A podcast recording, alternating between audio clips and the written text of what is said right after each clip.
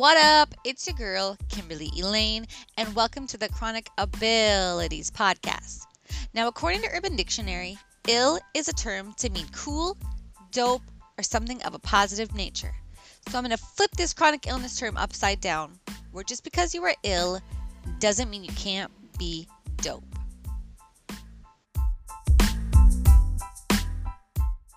Today, I am going to bring you one of the most amazing people I have ever met.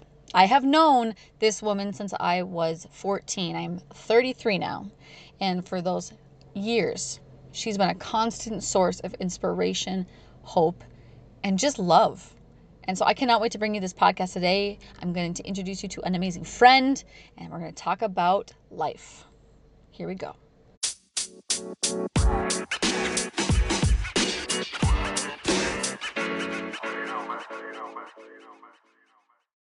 Hello, you guys. I am with the most gorgeous, beautiful, fierce woman in the whole planet. Her name is Shelly. Hello, Shelly. Hi, how's it going, everybody?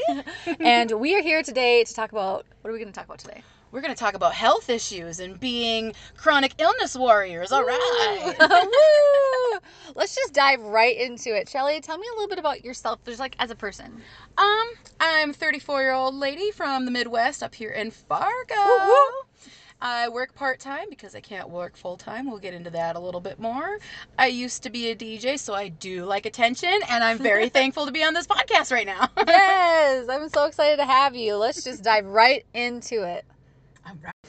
Okay, so Shelly, tell me a little bit about your, you know, your health journey and your diagnosis. Well, unlike a lot of people, my health issues started setting in quite young, actually. Um, it took a lot of time to get doctors to do proper testing. Being that I was so young, I heard a lot of, oh, you're too young for that, you're too young. Long story short, my three big trouble issues that I have I have fibromyalgia, I have Crohn's disease, and I have Ehlers Danlos syndrome.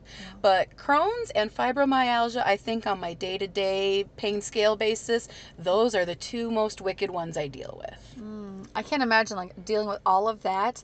And you know, those words can kind of thrown around like, oh, fibromyalgia, this. Doctors don't, I feel like, don't really take that diagnosis to heart and really understand, you know, the patient. Right. I think there are a lot of doctors that A, still don't believe in fibromyalgia, B, don't understand it fully. And C, if you have other complaints or issues going on with you, they don't know how that may or may not actually play into the fact that you have a fibromyalgia diagnosis. Hmm. So it's really important to find a doctor who actually understands the disease itself. Okay, so speaking of doctors, what were you first diagnosed with? Well, originally, the doctors thought that I had rheumatoid arthritis because my pain levels were very high on a consistent basis. I had a lot of swollen joints and hand swelling issues. Um, but it ended up turning out that while still an autoimmune disease, I did not have rheumatoid arthritis. I had Crohn's disease, Wow. which had been unchecked for so long, the inflammation from my Crohn's gave me arthritis.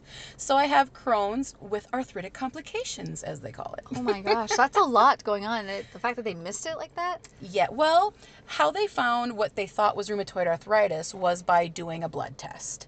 Um, and, you know, the blood test, the results come back with a high inflammatory marker or your sedimentation rate of your blood cells. Mm-hmm.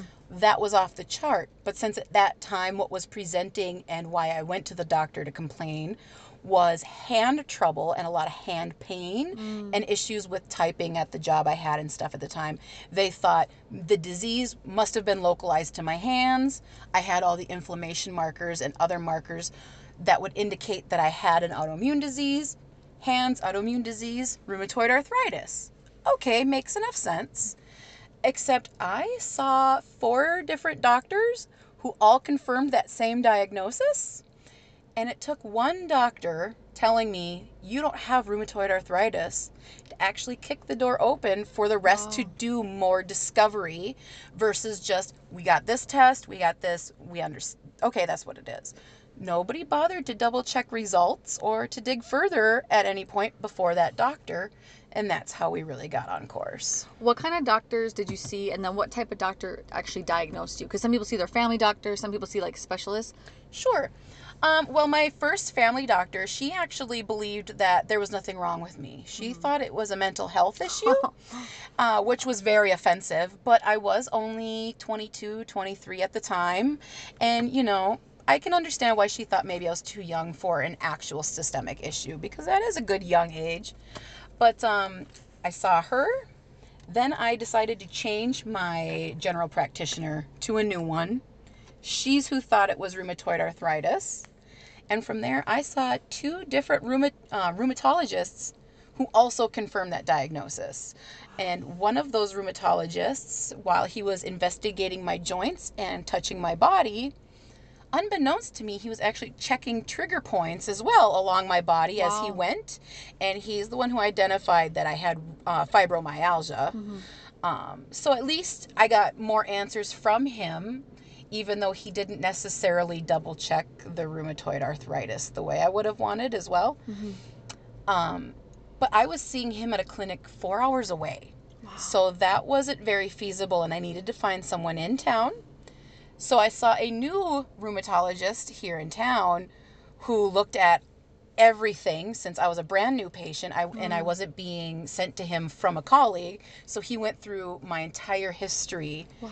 and determined no, this doesn't look like rheumatoid arthritis to me. What doctor was it? You, you recommend this doctor? I cannot remember his name, and while I'm thankful he got us on the right course, I would not recommend him. Mm. Because I actually was so shocked. It had been four years already being treated for rheumatoid arthritis. The moment I sat down and he came in, the first words out of his mouth were, Hi, my name is Dr. So and so. By the way, I don't believe you have rheumatoid arthritis. There was no easing into it. No patience or My, interaction. right. My life had revolved already around my diagnosis. I had had a rheumatoid arthritis tattoo done. And so I started crying. I Oh. was really upset at what he was telling me. And he laughed at the fact that I was crying. oh my god. And I said, Well, but this has been my life. And now you're telling me that my life is not true. It's a, it's a lie. So that's a lot to take in. hmm Well, he thought that maybe I was just too emotional and was going to give me a moment. Oh my god. Um, so no, I wouldn't suggest this doctor. No. Although he was right, he failed on understanding that while this was just an everyday appointment for him, it was my life that we were discussing. Mm, And I think that's a very important component in the doctor-patient relationship. absolutely. Yes. I agree a hundred percent. I'm so glad that you got diagnosed. And with your Crohn's disease, did that same doctor find out your Crohn's? Well, actually, how the Crohn's disease diagnosis finally came out, um, I had an entire month where every meal I ate, I puked it up. Oh wow. I could not keep any food in, and I was beside myself. Um, and so we did some testing. We did a gastric dumping test, all different kinds. Mhm. What they ended up discovering was I had Crohn's disease, and my ileum, which connects your small intestine to your large intestine, had become so inflamed, it was swelled shut. Hmm. Therefore, no food was passing from small intestine to large intestine, which is why no food was going through, and I had to keep puking my food back Oh up. It had nowhere to go. So that's how we discovered that. And then that made other things fall into place much better. Wow, you've been through hell and back, Shelly. I didn't even know this about you. And Yeah. wow, I'm just so glad that you eventually kind of know what's going on right now. Um, speaking of that, how did your like how did you change your life and what adjustments did you have to make with your diagnosis? Well, so the first thing that everyone is going to learn the hard way you mourn yourself when you get diagnosed with something, especially when it's a condition that cannot be cured. Mm-hmm. You mourn the things you wanted to do and the things that you can't do now or that you think you can't do based on what you're being told. And I would say that is the most important part of anybody's journey is to allow yourself that. You have to go through that mourning process because even if you find a way to get yourself on track and leveled out and even, you will never be the same person you were before. And that's okay. And you have to make that okay with yourself because stress and being depressed about the situation, there are a lot of studies that show that stress actually exacerbates those things. And it's a massive flare up indicator for people. So, not stressing over who you were and embracing who you're becoming is my best advice I can give to anybody. Wow. You know, I thought I was actually the only person that dealt with that, like the grieving who you were and just mm-hmm. grieving and it's a grieving process. Yep, and you have to do it. Some people will try to fight it and they'll try to fight to find ways to be their old selves. Yeah. I feel like that sets you up for feelings of failure and despair versus realizing now you have to be somebody different and do things different. And then when you have those little successes, is where you get that self esteem back and you mm-hmm. get that sense of it's going to be okay. But as long as you fight that and you're still fighting to be who you were and you're getting those little mini failures along the way, you'll keep feeling defeated and like things aren't going to get better. You won't see the little successes you might otherwise notice. Is there anything that you recommend to people doing? Like, is there something that you did to kind of like reinforce that, hey, I can't grieve this person. I'm, I'm a new person. You're a better person now. You know what I mean? From having to deal with everything. I think that's always going to be kind of an ongoing thing, and I don't think that there's one solution fits all. I think because people are so different in the way we're brought up, the way we view, the way we feel, it's going to be different for everyone. Um, but I will say that the most tremendous difference I've noticed in my life is that taking the stress factor seriously and allowing myself proper recovery time and proper time to relax and not be stressed out. Setting proper budgets so money doesn't worry you mm. so much, and sticking to a schedule make all the difference. Those are great uh, like tips and advice because a lot of people just think, oh, like I don't, I can get less sleep, I can do this and this and this, and then just snowballs effects, and you're like, oh my gosh, I'm having a flare up. Right. and I used to be the same way until I started actually recognizing the pattern of how mm. my health was being affected. And it really does all make the difference. Yes, you Wow. have to do right by yourself. And not everyone's going to understand that you may have limitations.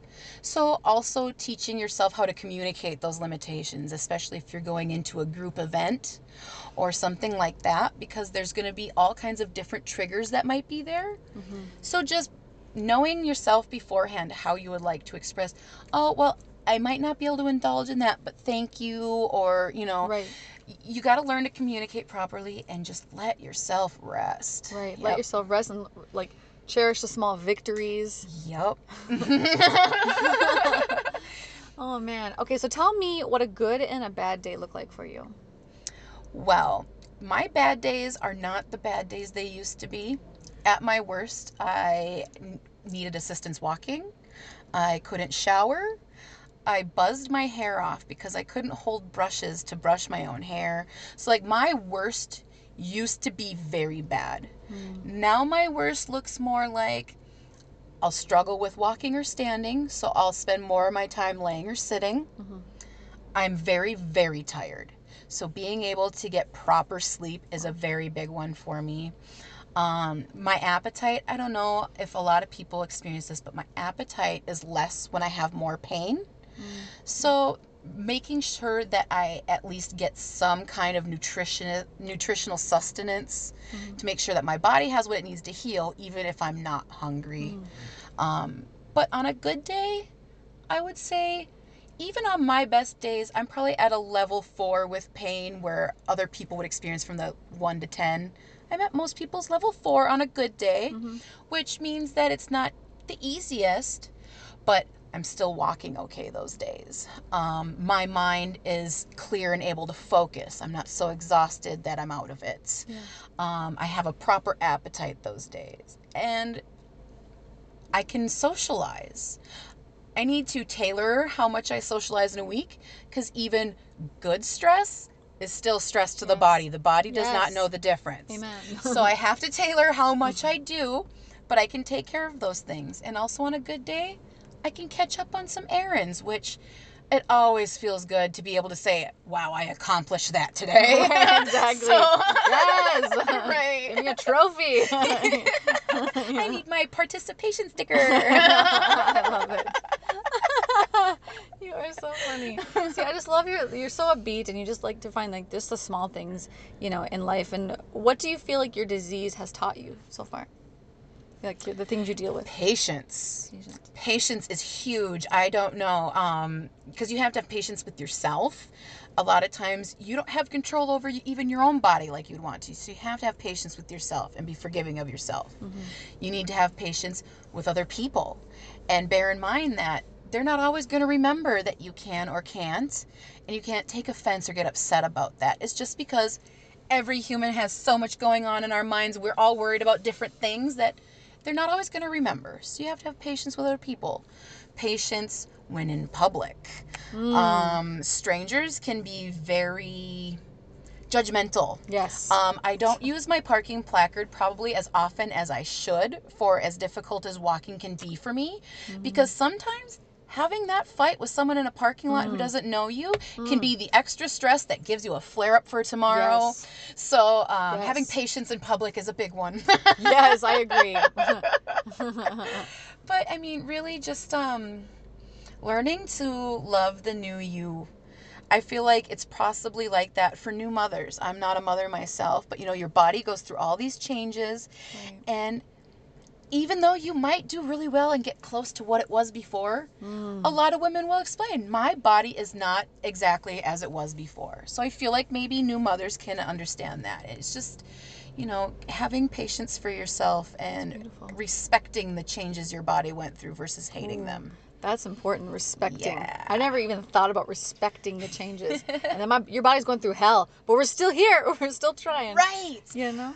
And you know, like I said, I got sick pretty young. Um, one of the things that really helped me keep my mentality positive through it was the average life expectancy of a woman would be about 76 years old.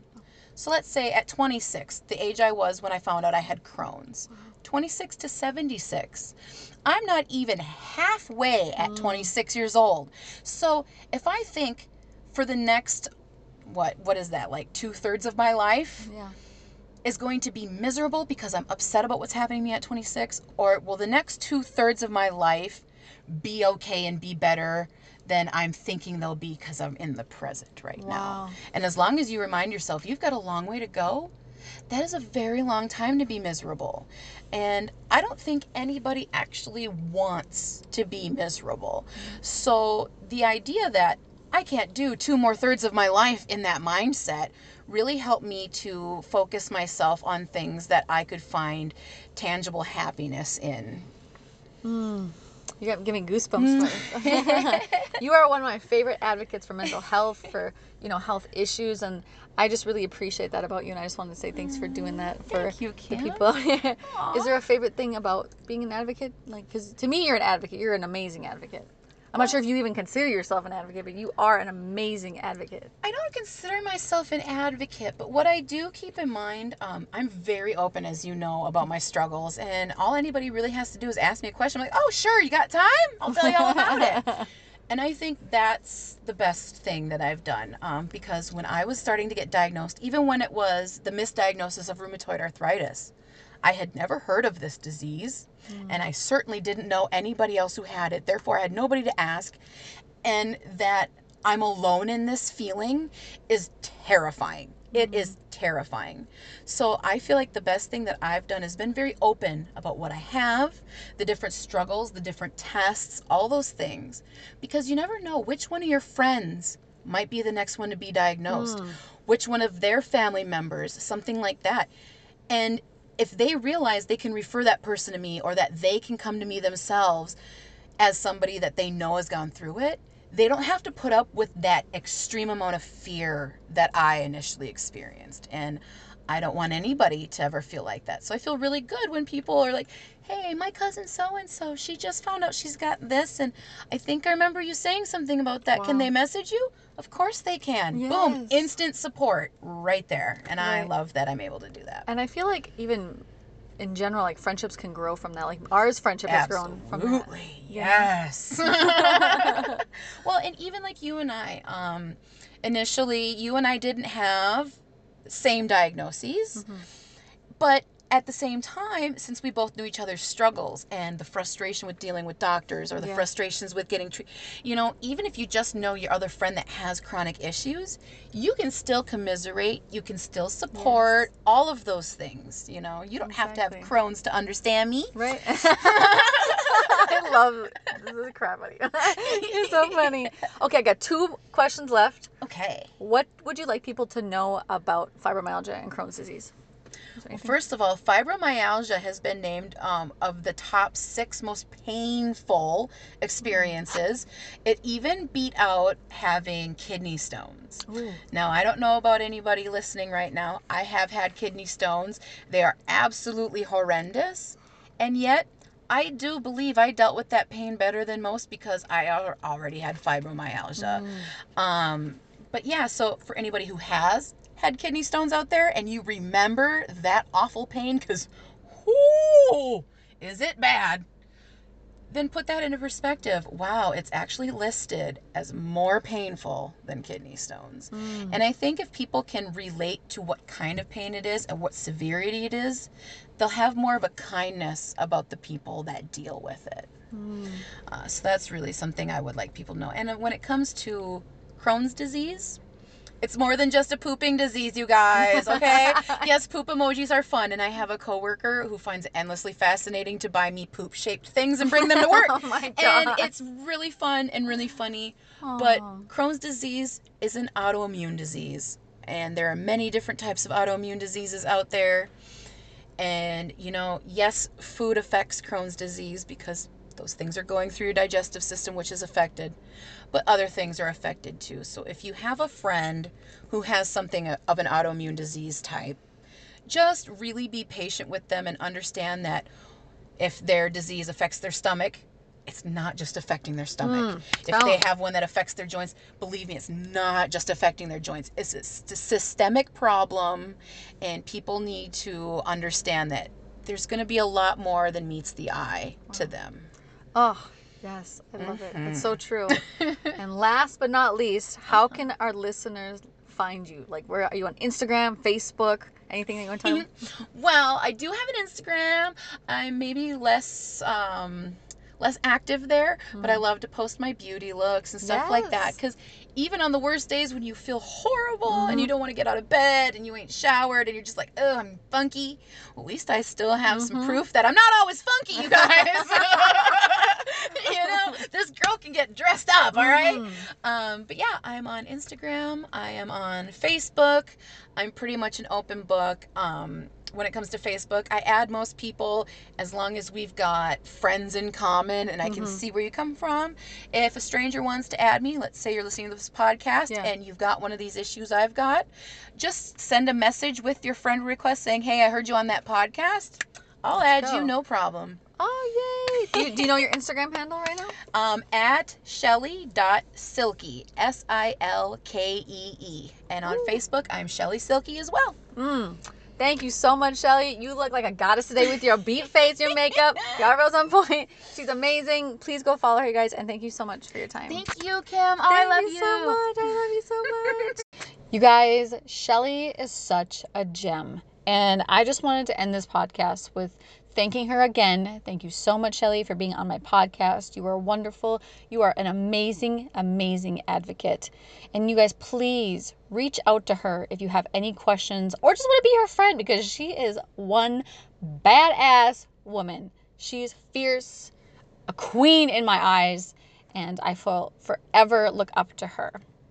You guys can find her on Instagram. Message me personally, maybe if you don't have her on us as mutual friends, and just send her a message and let her know you saw the podcast.